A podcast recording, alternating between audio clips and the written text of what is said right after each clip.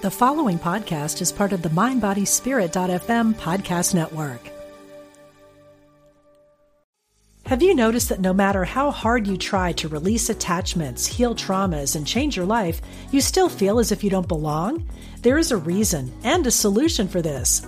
Join award-winning actor, comedian, and best-selling author Kyle Cease and learn how to immerse yourself in a new way of being at From Lonely to Free, a weekend workshop May 24th to 26th at Omega Institute in Rhinebeck, New York. Learn more at eomega.org/thrive.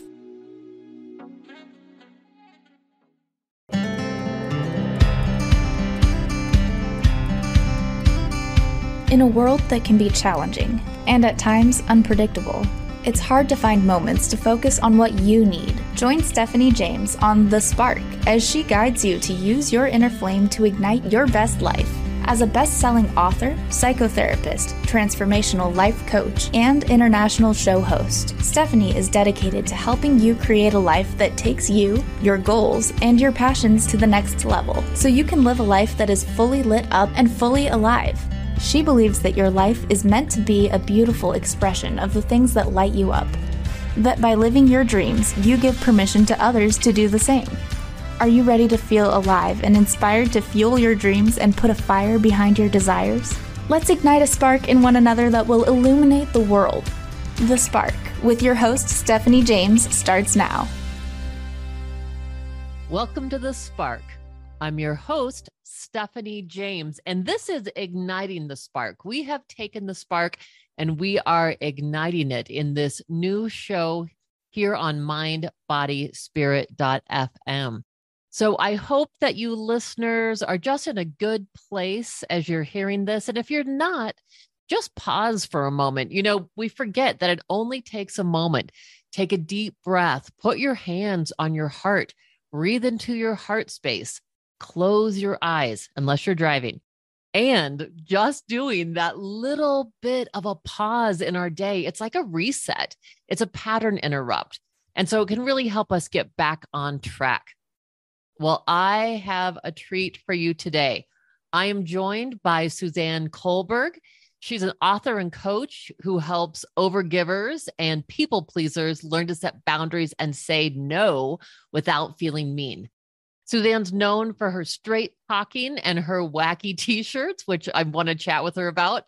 She lives in Sydney, Australia with her husband and two awesome children. I love that. Welcome to Igniting the Spark, Suzanne. Thank you so much for having me, Stephanie. And I'm excited to talk about your new book.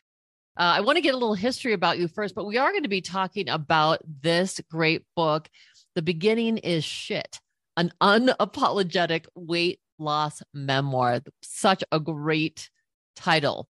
First of all, Suzanne, tell me a little bit just about your journey. First, what did you decide to write this book? What made you decide to write it?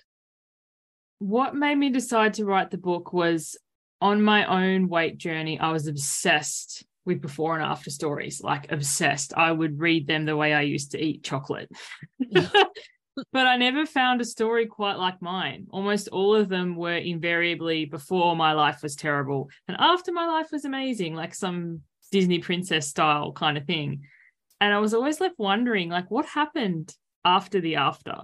Like, so I was like, surely I can't be the only one whose weight has gone up and down and up and down. And as the listeners hear that, a lot of people nod along and I'm like, I'm not talking 10, 20 kilos.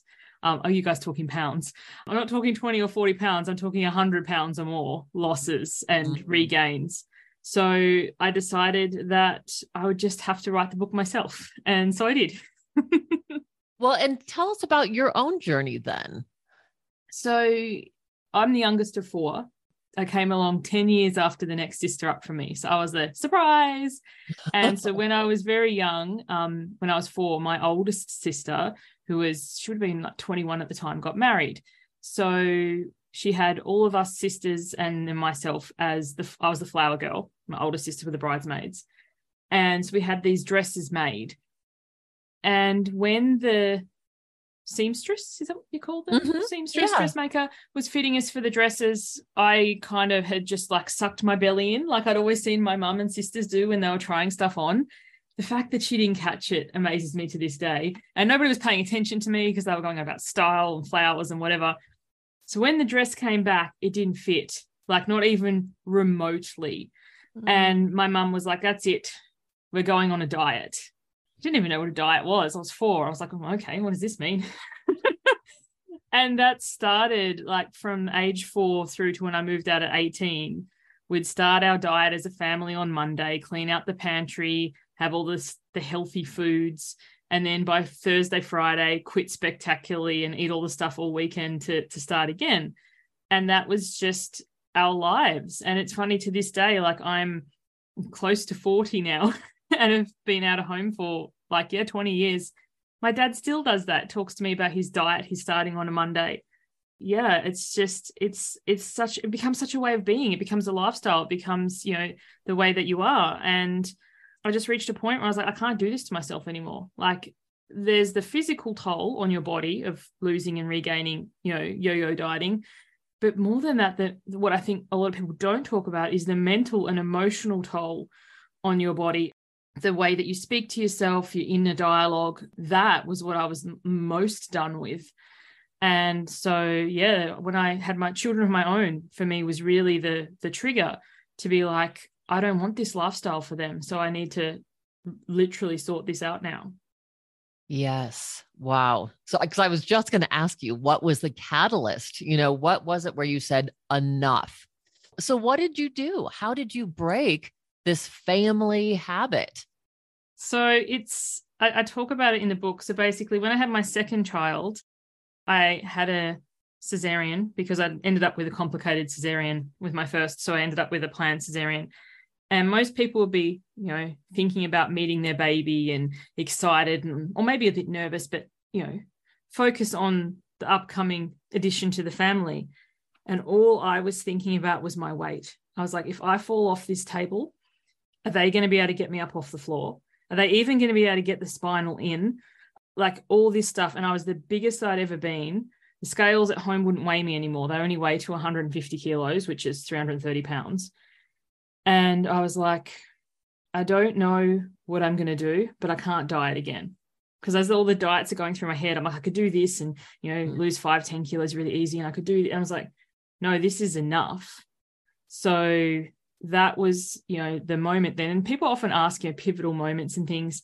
There really isn't just one, there's a collection of them. And even with any decision, any goal that you go after in life, I don't believe there's just one, because you remake the decision every time you have a slip up or a backslide or a backtrack or what have you. So from there, I decided that I wasn't going to diet again, but I didn't really know what I was going to do. So I kind of flailed around for about a year. But then when my then youngest was getting close to being able to walk, I realized I was going to have 2 children, like, because my oldest was not quite 2 years older and my husband was fly in, fly out. And I was like, I can't keep up with them, like literally and physically. I'm actually going to have to do something. And I'd injured my back. That was a whole other story in a personal training incident. And I was looking at needing spinal fusion surgery. And I remember seeing the neurosurgeon who, of all the medical doctors I'd seen, a lot of them weren't kind about my size, but he was just very matter of fact. He was not rude. He was like, it will be a difficult surgery given the size of your body. Like, just, I can't explain it. I didn't feel shamed. I didn't feel guilted. I just felt like, you know, this was an honest assessment. He said, if you drop some weight, there's a 50% chance you won't even need it. Like, and I was like, oh, so that wasn't like, it was another catalyst. It was another thing. And I was like, okay. So over that time, that year where I'd say I was kind of like, I'm not dieting, but then what? I was looking into mindset and I was exploring some things and, you know, really going after the thing of, if you're not physically hungry, why are you turning to food? Because food isn't going to solve it. And I think in the past, all the other times I'd lost weight, I just replaced overeating with something else, over shopping, over exercising, which people laugh at, but that's how I'd injured my back in the first place. So like what drives us to avoid the void by over-consuming in some way? And, you know, what is it about feeling bad? Like actually allowing yourself to feel bad for a moment rather than avoid feeling bad by eating and spending and doing all these other things. So that's kind of the journey that I went on. Yeah. Thank you so much for sharing that. I really resonate with that whole thing. I feel like, you know, as a psychotherapist, I definitely talk to my clients about this thing of where we just want a fix. And I love, if you know, Pema Chodron, she's a American Buddhist nun. And I love, she talks about the Shempa or the Shempo rising. And that is that urge that we want to fix. And so we do it by eating or shopping or gambling or having sex, whatever it is to not feel it. And as it sounds like you well know, part of it is just to let it come up and just feel it. What we're afraid of feeling is so much less than all the energy we're putting into distracting ourselves. And then it's still lying in wait. Yes. Yes. That's such an apt description. The other thing that comes to mind for me is kind of like a wave. A wave will, you know, go forward and then retreat. But then if we avoid it, then we end up with a tsunami. And we're so afraid of the tsunami that it comes as a result of us avoiding it from the day-to-day, like trying to put a cap on it. So it's like, or the other example that really resonates is holding a beach ball underwater. If you get a beach ball and you push it down, you can hold it for a little bit, but eventually your arms get really tired, and the more you force it and your whole body starts to shake, and eventually you let go and it like shoots out of the water and hits you in the face. That's kind of what it feels like. Totally. Absolutely. I just have to laugh because my fiance uses that example all the time. And so it's so true. And so what was your experience when you started opening up and allowing yourself to be with what was there instead of trying to fix it? It was honestly really uncomfortable. Like I think, and that's what I tried to capture in the book. And I talk about with my clients now, when we are avoiding our feelings or when we're feeling really low, I don't want to say depressed because like that's a diagnosis, but, you know, sad, guilty, ashamed, all of these like really inward feeling emotions. When we start to process and allow those in and to experience them, sometimes, or in my experience, a lot of my clients, things like anger will surface because like, why wasn't I taught this as a child? Why has nobody told me that this is what's happened? Anger, you know, resentment, they can be very outwardly expressed emotions. So in the beginning, it can kind of look and feel like it's worse before it's better, because if you're doing very inwardly directed things and you're feeling low and guilty and shame, other people don't see that. So like your husband, your partner, people in your family, they might get an inkling that you're not like all that you could be, but they don't know how bad it is because it's all inside.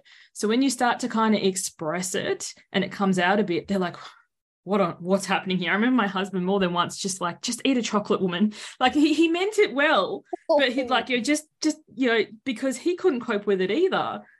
But then once that was, it's another phase. And once that was moved through, it didn't hang out long. But I think so many of us start to have that outwardly expressed thing, and we fear that. And what if this goes and go away? So then we go back to the inwardly expressed things, especially I found as a mother, because my husband was fly in, fly out, had two very young children.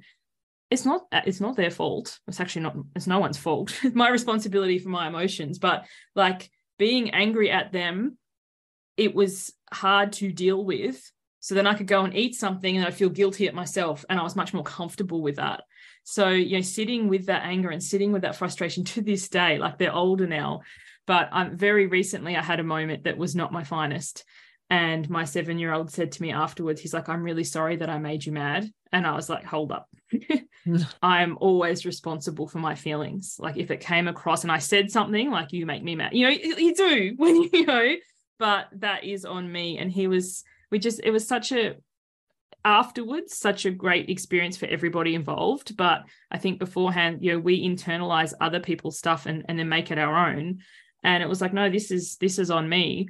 And then it's like, where am I not looking after myself that I'm exploding about little things like homework not being done or shoes not in the right spot? Because it's never the presenting thing most of the time. Yeah. The presenting thing is like a symptom, right? Mm-hmm. It's what lies underneath. And so what a cool moment, you know, what an amazing, beautiful teaching moment to come back. Because I found too with my children, if I would say to them, wow, I just totally messed up or I made a mistake, and then we talk about it. Those are the learning moments, because kids automatically already have us on a pedestal as parents, you know, and see us kind of like, oh, they don't do anything wrong. And so what a great, great teaching moment to be able to say, this isn't you. You can't make me mad. I own my feelings. And this is the situation that created my feelings. I mean, that's just so cool, Suzanne. Well, thank you. Yeah, no, I love hearing that, because I just think it's really important, you know, to share those kind of things with the listeners, because, and you're exactly right. You know, we hear people, if we think, oh my gosh, if that person's raising their voice or they're acting out, the external expression of emotions is hard for people to handle, either themselves expressing it or to be around it at times. And if we turn it inwards, then we're creating a state within us that literally it's dis-ease in the body, or creating disease, the longer we repress it. So the importance of learning, like, yeah, we can express our anger, our shame, our sadness in ways that we're not taking it out on other people. Yes. So to externalize it doesn't mean 0 to 100 that, you know, if I'm going to express my anger now, it doesn't mean I'm going to go yell at my fiance. What it means is I can say to him, I am really angry right now, and I need to go take a time out. Yes. I need to go cool out so that when I come back, we can just talk about this. And I think sometimes that framing is so important. Like, very recently, I had some muck around with a phone company, and, you know, everyone rolls their eyes and goes, oh yeah, the phone company. And I remember the person I spoke to, and I was, look, before I start, I am really angry at this situation. I'm not angry at you. So I apologize if I sound terse or if, you know, something comes up, but this has been going on for quite some time, and I'm hoping today that we can get this resolved. And they were like, okay, that's awesome. And, you know, I just think that naming of the thing, rather than pretending, oh, it's okay when it's not, but also just yelling at them. I used to work in a call center, and it would be so funny when people would say to me, oh, I have to wait so long to talk to you. And they'd start their tirade. And I'd be like, well, every person's going to yell at me for 5 minutes. How many more people could I talk to today if we just went straight to the point? Oh, that's great. That's so good. Well, and so with your husband and with, you know, your family, it sounds like you've been able to just be more authentically who you are. Yes. And that it's been okay. And it has. Yeah, it's been okay. There are moments, like there are always moments with everything. I remember very early on, because my husband and I've been together since I was a teenager. And so he's seen my weight up and down and up and down. And in this last iteration, like the one that lasted, when I said to him, like, I want you to support me, he's like, yep, okay, got it. I could sense the nascent eye roll. I could sense the how long is it going to last this time. So for anyone who's listening, who's like, you know, I've been on this journey, like I know what it's like. My advice would be to actually make sure that they're paying attention. Like I always talk to my husband, he's like playing the Xbox or something. And then later on, I'm like, but you said you'd support me. So like, is this a good time to have this conversation? Not assume as I'm walking down the hallway and he's playing Xbox, you're going to support me? Okay. And also, what do you mean by support? Because not long after that conversation, we were at the supermarket. We have these chocolate biscuits here. You guys might call them cookies. I always get confused. They're called Tim Tams. They're Australian classic. And I picked them up, and he, not maliciously, but he just kind of like slapped them out of my hand. And I looked at him and I picked up 2 packets. I was like, don't tell me what to do. And I ate like every single one. And then I'm like crying, going, you said you'd support me. And he's like, well, I tried to get you not to buy the biscuits. So it was like this moment of clarity. It's like, what did I want? I'm like, well, what I wanted was for you to give me a hug and tell me I could do this. Like, that's what support meant for me. Whereas support to him was like, just don't let her eat the biscuits. So it's like having the discussion with the people in your life. First of all, do they have the capacity to help you, you know, in this journey? Because they may not. And if they do, what does it look like for you, instead of just assuming that they will know what you want? Because there's the me who he calls now that he's not fly in, fly out on the way home from work. Like, do we need anything? Who's like, no, I'm fine. And there's me a couple of hours later, like, why didn't you buy snacks? So it's like, that must be very difficult to live with at times. Yeah. Yeah. It's like, I'm sure, like, how do I win this? You know? And yeah, you know, I really appreciate what you're saying, because it's something I speak to my couples about a lot. We cannot assume that our partners, you know, our husbands, our wives can read our minds. And so that communication piece is so important. And exactly what you just said about asking your partner, is this a good time? When you want to talk about one of these important topics, it's so essential because we want our partners to show up and be emotionally present. And if they're tired or they're in the middle of playing Xbox or whatever they do, you know, if they're distracted, they're not going to be able to show up in the capacity that we're hoping for. So I love that, you know, and the other thing that I encourage and invite people to say too, Suzanne, is, you know, I'd like to connect with you instead of we need to talk, because who said we need to talk? Our parents when we were in trouble. So as soon as I hear that saying, I could just feel my nervous system go into immediate dysregulation. We need to talk. What have I done? Yeah, exactly. Exactly. So, and I love that. So when we're on these kind of journeys that you're talking about, I mean, this, and we're going to talk more about this after the break, but when it's these lifelong journeys, it's not just, oh, you made one decision and now your life is totally different. It's like, this is something I imagine we need ongoing support from our partners. And so having those conversations, not anticipating they can read your mind about what you want, but saying, yeah, this is the kind of support that would be really helpful for me. And to be able to articulate that on an ongoing basis, because I imagine too, the way you need to be supported doesn't always show up in the same way. 100%. Yes. Well, this is such an awesome conversation. I'm just loving chatting with you. We're going to take a really quick break, and then I am going to be back with Suzanne, and we will be continuing to ignite the spark. Join us in a moment.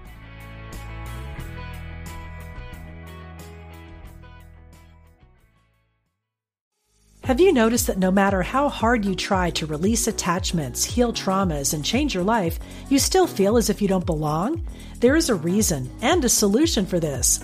Join award-winning actor, comedian, and best-selling author Kyle Cease and learn how to immerse yourself in a new way of being at From Lonely to Free, a weekend workshop May 24th to 26th at Omega Institute in Rhinebeck, New York.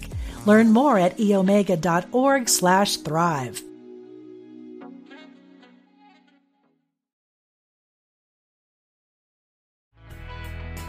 Welcome back to The Spark. I am here with the author of this awesome book, The Beginning is Shit, an unapologetic weight loss memoir. I am here with Suzanne Culberg. Suzanne, thank you for coming back. So fun to talk to you. Thank you. This has been fabulous so far. Looking forward to the second half.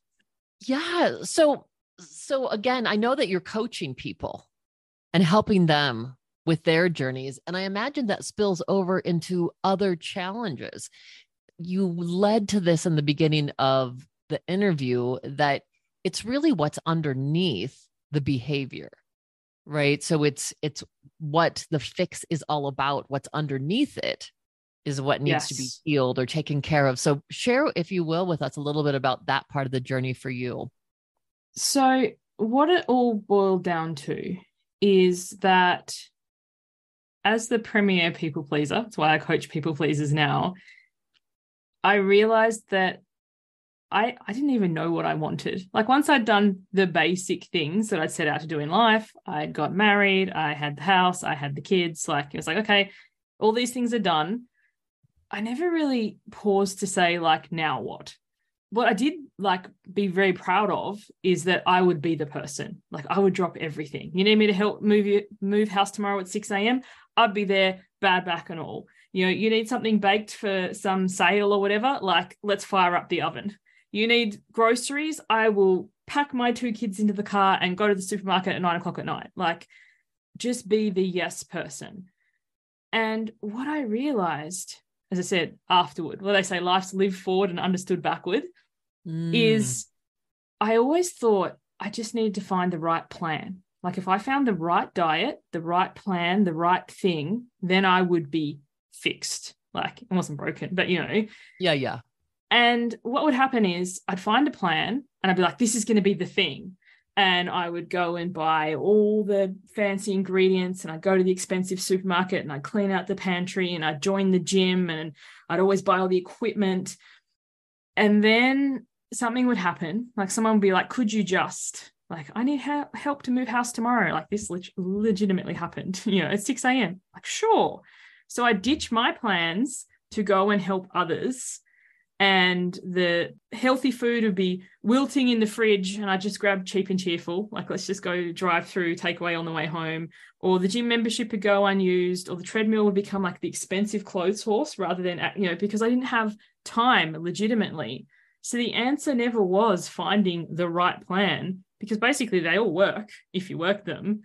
But the problem was being able to say no, being able to say like no as in the end sentence, or not right now, or let me get back to you, or volunteer, how is the best way that I could serve? So if you're like, hey, Suzanne, can you help me move house tomorrow at 6? It could be like, well, I'm available Sunday at 12. Oh, but I need you tomorrow at 6 because the movers are coming. Like being able to be like, well, that's not my, like now, many years later, your inability to be organized is not my problem. It's said with love. But at the time it'd be like, oh, well, you know, these people are relying on me, or, you know, or doing things I didn't even want to do. Like, would you come to my Tupperware party? And it's like, I don't even like plastic. Sure, I'll be there. But because you're so afraid that people won't ask you again, or they'll make it mean something about you or whatever, or let's go to the movies and watch this horror film. Okay, I can't stand horror. But, you know, instead, like, no doesn't have to be the ending. No can be the beginning. Thank you so much for thinking of me. I don't actually do horror. Is there anything else showing that you want to see? Oh, great. Because we've all had that experience where we've made a friendship with someone. We've assumed, because we've said, hey, do you want to see this? And they've said yes. And then 5 years later, you find out they don't like horror, or they don't drink coffee, or whatever else it is. And you're like even more disconnected than if they'd just been honest in the beginning. So I think sometimes as people pleasing, we don't realize we are manipulating, because we're manipulating how we are received or how people see us. And then we have to remember who we had what story with. And that gets so exhausting. No wonder we stay up late watching Netflix and eating chips. Exactly. Yeah, I think that what you're saying, there's so many essential messages in this, and that when it's almost like toxic yes people, you know, it becomes so detrimental to who we are. Do you find in the people that you're coaching and with your own experience that when we say yes, it's when we don't want to, as you're talking about, it's because we're not valuing ourselves? Oh, 100%. I came across a term recently. I don't know who to credit to, but it's so true. They referred to people pleasers as the exploding doormats. And I was like, I'd always said, yes, I'm a doormat. Like, well, I was a doormat. But you get to a point, like the resentment in the beginning, you might not even be aware of it, but then the seed is there and it gets bigger and bigger and bigger until you just lose it. And usually the person or the people that you lose it at is your children or your partner or something. Like it's some little thing, hence my comment about the shoes or whatever. And it's just like, now I used to think that there was something wrong because I still did that. And now it's like, oh, this is a sign, like the traffic lights, like we've hit a red light here when this is happening, backtrack. It's just, these are the things for me that I'm not like taking care of myself, or I'm not making myself a priority. And this is my work. And it used to come out always, you know, with eating or with shopping or with whatever, like these avoidance behaviors. So when we don't feel our feelings because we shove them down, when we stop shoving them down, we're going to start feeling them again. So it can feel more volatile in the beginning, or more vulnerable, because these feelings that we haven't allowed ourselves to feel come to surface. I don't even know how to process this. Like, I am just so mad. Normally, you know, next thing, automatic hand syndrome's kicked in and you're in the pantry and you're like, how did this even happen? Or you've added all this stuff to your cart and the Amazon Prime person's turning up and you're like, oh, yeah, there's all that stuff I ordered when I was really like, whatever it is. So a lot of the work I do with people is, you know, tracking that back to, you know, which version of you is that? Because often, you know, the current day you isn't the one who's reacting to this. It's a younger or earlier version of you. And if you start going down the path again, it doesn't mean that you're broken. It doesn't mean that you haven't done any work, because we can tend to discount it. Like, I should know better. And it just compounds this whole situation. But it's like, oh, okay, so where am I not prioritizing myself, and what needs to change here so that, you know, we don't continue down this path again? Well, and that's really it. It's how do we make ourselves a priority in our own lives and let go of this preconditioned message that it's selfish somehow. Yes. Self-care, it gets, you know, self first isn't selfish. Like the airplanes, they have it going on, because if you are passed out in the aisle, you can't help anyone. And it's the same with your day-to-day things. Like people like, I don't have time to exercise, or I don't have time to cook healthy meals, or I don't have time to do this. But if you don't make that time, then something else will happen, like, you know, down the line, and that's confronting, but it is. But also if you have children or whatever, what are you modeling to them? I remember when I very first joined the gym, I had to put my children in the crèche because I had no family nearby and my husband was away. So I took them to the crèche and their sad little faces and they're crying, and I just nearly turned around and went home. And I was like, no, this will be good for them. And it wasn't long until they actually started to enjoy it. And then not that long ago with COVID, when we had the lockdowns, like everyone said, you know, lockdowns are great for introverts. I'm like, no, we want to be alone. Like, yes, I love my family, but like not 24/7. And we had quite stringent lockdowns here in Australia. We weren't allowed more than 5 kilometers from our front door. And it was all this palaver. And I remember my kids looking at each other going, Mummy needs to go to the gym. So, because they've gotten used to, when I do that and I feel better, then I'm so much more pleasant to be around. But there is that interim period. It's kind of like, if you, the gym example is such a great one. If you go to the gym and you look at the weights and you want to do these dumbbell curves and you go and pick up the big ones, you're not going to be able to curl that initially. You've got to start down the other end with the lower weight and lower reps and build your way up. So often we come across someone, we hear them speak, or someone who has really good boundaries and someone who's able to say no. And we're like, okay, I'm going to do that. And it doesn't work out so well. And it's like, we've pendulumed from being this doormat to being the explosion. And it's like finding these small ways that, you know, yes, I'm going to get there, but I've got to start where I am right now. Oh my gosh, Suzanne, thank you so much for saying that. I think it's such a setup when we're wanting to do behavior change. And we know, you know, we've had like the epiphany, we've had the aha moment. We're like, I don't want to do this anymore. I don't want to be the yes person. And you're exactly right. We swing the pendulum so far to the other side that the behavior change doesn't stick. So it really is like building a muscle. So I know in the book, Atomic Habits, he really speaks to that. It's the little bitty habit that we cultivate every day. So it's not that you just start saying no, no, no to everyone that says anything. It's like, first of all, how do I practice self-care? How do I start showing up for myself in the morning? Even if you start with just taking 10 minutes is what I tell my clients. You know, you just begin that practice and you can expand it from there. And then, like you said, then you get to a point and you can start the being able to articulate a no in bigger capacities in your life. You can start saying no in a way where, okay, I've practiced this. I feel more comfortable with this. And so it's not just carte blanche. I'm actually going to think about it, take it in, and then I can articulate back to that person. Like you said, yeah, this isn't going to work for me today.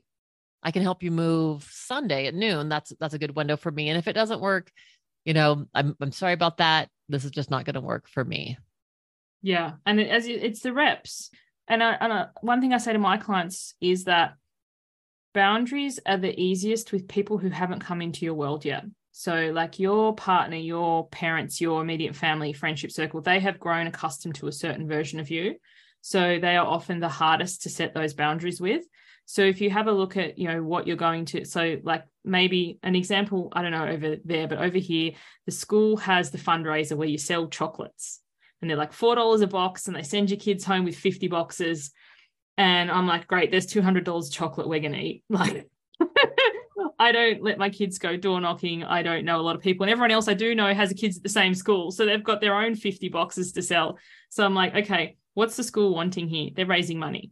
So if I sell $200, they're going to maybe get 20 because they only get a percentage. So I'm like, I speak to the school. I'm like, I'm not available to bring home the chocolate boxes. Here's $50 because it's going to save me $150 because, you know, I'm going to buy them all anyway. They get a pure donation. They're happy. I'm happy. The end.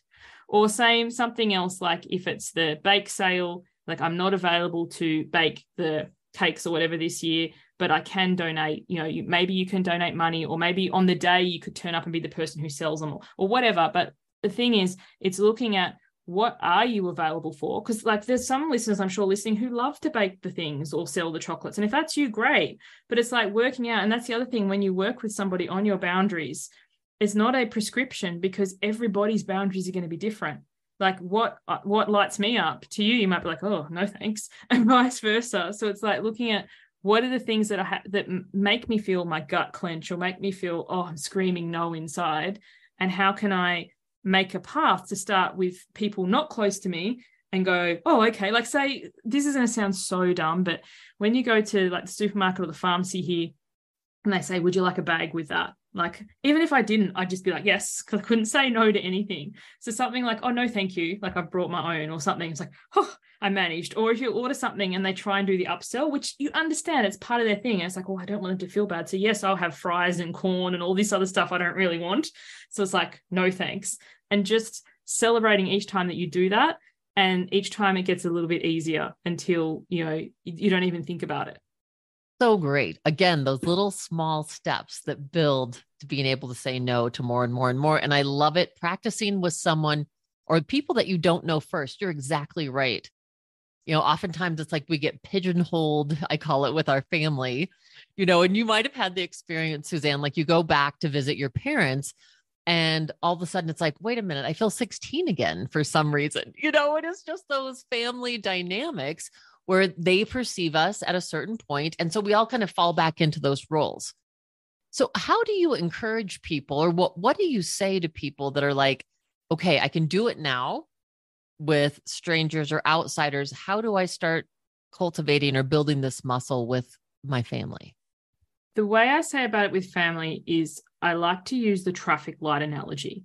A green light is what you would ideally like. Because all of us, we like things to be smooth and we like things to be easy. And so many of my clients say, I just say yes to keep the peace. And it's like, my question then is, externally, you're keeping the peace, but what happens inside? Like, we're starting this war inside, which often, you know, is to our detriment. So, you know, so a perfect example is, I spoke about in the book, I went to medical school. I was going to be a doctor with my parents' pride and joy. And I left, and now I'm a coach. And they still don't quite get it. So they're like, well, you don't have like a 9 to 5. Not that a doctor does anyway, but anywho. So they can just like, I can just ring you at any time. And the thing is, if I'm in session, like right now we're recording this radio show, my phone is on silent. It won't disrupt me.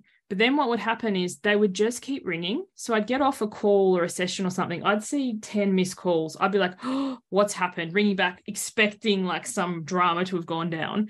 And they're like, oh, no, well, we're just ringing, you know, and to try and get you. So I was like, well, what would the green light be for me? Like, perfect scenario. Like, I'm not saying don't call me. Like, I want to speak to my family. But I was like, could you text me and say, hey, I would love to chat to you today. Let me know your available times, and then I can call you when we work this out. And to you, your green light makes perfect sense. You're like, okay, that seems reasonable. And you explain it, and they're like, okay. And then it doesn't happen. And some of us, this is where many of us can go wrong. We can throw it out. And it's like, this is where we need to remind. This is where having an orange light situation. It's like, you know, slow down, reevaluate, reconnect. Also check it works for them. Because like, if your parents can't text, this isn't going to work. Like, I wouldn't say this to my husband's grandmother because she doesn't know how to text. So that wouldn't work. So like checking and reminding and just, you know, reestablishing the boundary a couple of times and not making it mean that they don't care or they don't respect. Like, noticing the story that comes up. Is it possible that they just forgot? Is it possible that they were really excited? Like, is it possible something else? But then also noticing that if it continues to happen, your response to it, like if I see 10 missed calls and assume that the worst, that's on me because this is their behavior. That's some work I need to do on my stuff, but I don't need to make it mean anything about that as well. So now, thankfully, my mum's got it down pat 100%. My dad, he's about 80% of the time. Sometimes he forgets because something exciting's happened or he wants to see how the kids are. But it's kind of like you know, making sure that it is a win-win for both. Because the thing is, if I say, well, just don't call me, then they're going to assume that I don't want to hear from them, and all this stuff can go down pat. So it's getting really clear on communicating and also reestablishing it and seeing if it's a win-win. Is it working for both of you? Because sometimes you green light in your head in practice is like, well, that was a terrible idea. And I think, again, like I'm hearing you say, it's practice. So it's practice, not the first time perfect.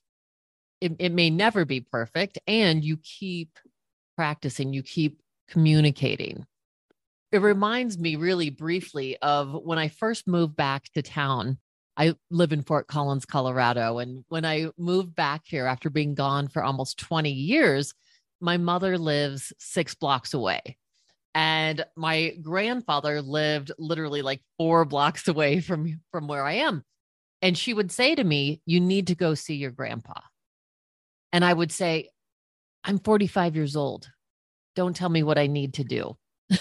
You know, and I have to retract that because I never said that in that way, but I would always get that feeling inside when she would say that, like, oh, don't tell me what to do, that little rebel in me, you know, the teenager in me. And so when that changed was like what you're talking about, I was able to articulate, Mom, I need to let you know that when you say you need to go see your grandpa, that I start getting anxious. And it makes me really feel nervous and this pressure. And so if you could just say to me, you know, Stephanie, I would love for you to go see your grandpa. It would mean a lot to me, and express your feelings around it. It would change everything. So sometimes it's just a word or two that we're asking to have things changed that then create, for me, it became an option. And how you explain that, like, this is how it feels like in my body. So for me, it's way different example, but the feeling kind of, I felt it as you were speaking. I'm absolutely petrified of spiders. Like, I've done all sorts of things, but like, it's just not a happening thing. And so if I'm driving and one of my kids screams, like, I'm really worried I'm just going to run off the road. So I'm like, if you see a spider, I know it's scary for you, but can you calmly as possible just tell me to pull over? Like, wherever it is, I will move the car over. But if you scream spider when I'm in the middle of the highway, you know, this is an unsafe situation. So there's some boundaries, which is, you know, our preference, but there's also some boundaries that can, you know, be a safety type thing. And for us, that is one of them. Another one too is them bickering when I'm in the traffic, because I live in Sydney. There's a lot of traffic here. And I'm like, I understand that she's breathing your air or he's looking at your thing, or like, you know, like, to them, it's a big deal. To me, it's like, seriously, but can we just table this until we get home? Because, you know, you see stories of people who turn around to deal with the kids or whatever, and that's how something happens. So like, this is a safety situation here. It's not just, you know, my preference. Yeah. Yeah. So boundaries in all kinds of areas, I'm hearing, it's so important. And I love that you teach people this. You know, we're almost getting down to the end of our interview. I can't believe it's gone so fast because there's so much more I want to chat with you about. For people that are curious though, what does the title of this book mean? And why is The Beginning Shite? So there was a twofold reason to that. The very first one was when I was starting to write it, I got some advice from somebody who'd written books, and they said, whatever you do, don't edit it or you'll never finish it. Like, write the book the entire way through and then go back and edit it. That was the best advice I'd ever heard, because being, you know, slightly perfectionistic tendencies myself. So that's exactly how I did it. So I wrote it from the beginning to the end. And then when I started reading it back, I read it through the first time when I went to edit it. My friend was like, because I had no working title. Actually, the working title was My Body, My Prison, because it was about my weight stuff. She was like, what do you think? I'm like, oh, The Beginning is shit. Is in like, I wasn't a very good writer at the beginning, but then it got better as I wrote, you know, which makes sense. But also too, it mirrors when we go to try a new habit, or when we try and change something, often the beginning is shit, because we have to go into that level of discomfort, and discomfort is the currency of change. We're not going to want to say no. We're not going to want to examine what's going on in our mind. I just want to buy stuff and not feel.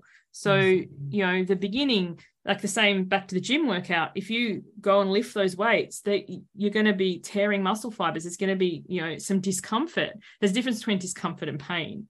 But it's the beginning of the journey is, you know, often the hardest step before you start getting the momentum when it's rolling. Yeah.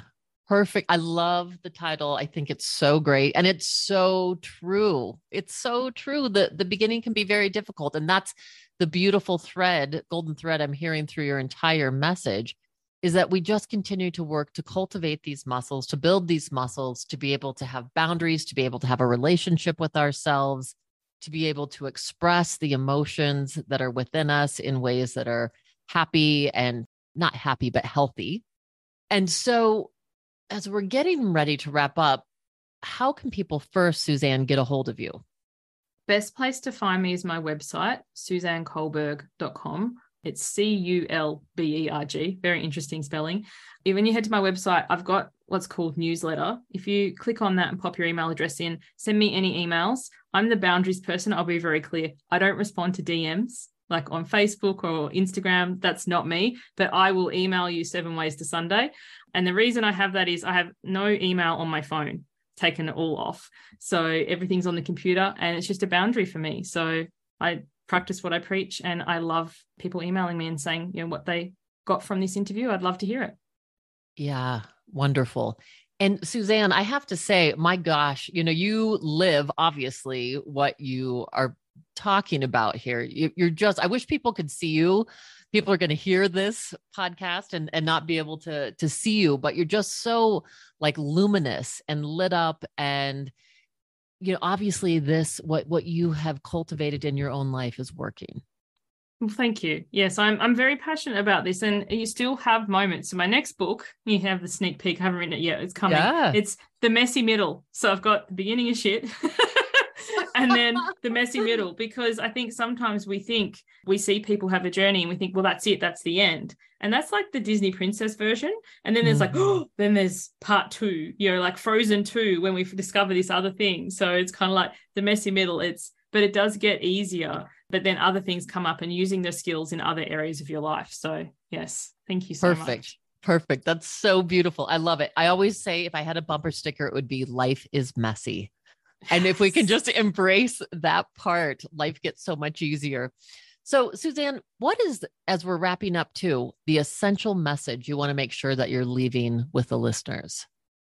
It's a quote from Sophia Bush, and it changed my life when I heard it. It's like, you can be a masterpiece and a work in progress at the same time.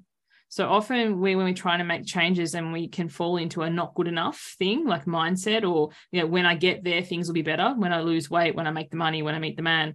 And it's like, you're a masterpiece now and a work in progress. Like your best gets to get better. So whatever it is that you're trying to, you know, change or sculpt or create, a reminder to acknowledge what the good that you already have now is, because otherwise we end up on this perpetually unsatisfied thing, thinking the next thing is the thing that will make us feel better. But you can feel better in any moment. So yeah, masterpiece and work in progress at the same time. Beautiful. Love it. Love this. Get the book, The Beginning is Shit, an unapologetic weight loss memoir with Suzanne Culberg. Excited to share this with the audience. Thank you so much, Suzanne, for being here. Thank you so much for having me, Stephanie. And join us again. Boy, make sure you're subscribing so you get so you continue to get amazing shows like this. Also, I just want to remind listeners right now, you can still see my first film, When Sparks Ignite. It's playing right now on Plex Network on the More You channel. So check the More You channel for showtimes, and my book, Becoming Fierce, available at Barnes & Noble and Amazon and all fine bookstores, really helping you to embrace what is passionate and purposeful within you so you can live your life as a fully lit up expression of the authentic you. All right. Thanks so much for being here. This has been The Spark, igniting your best life. You have been listening to Igniting the Spark with Stephanie James. Thank you for listening. You can find us on all podcast platforms. Make sure you subscribe and receive every episode. For more information about this show, my books, films, and events, go to stephaniejames.world and ignite your best life.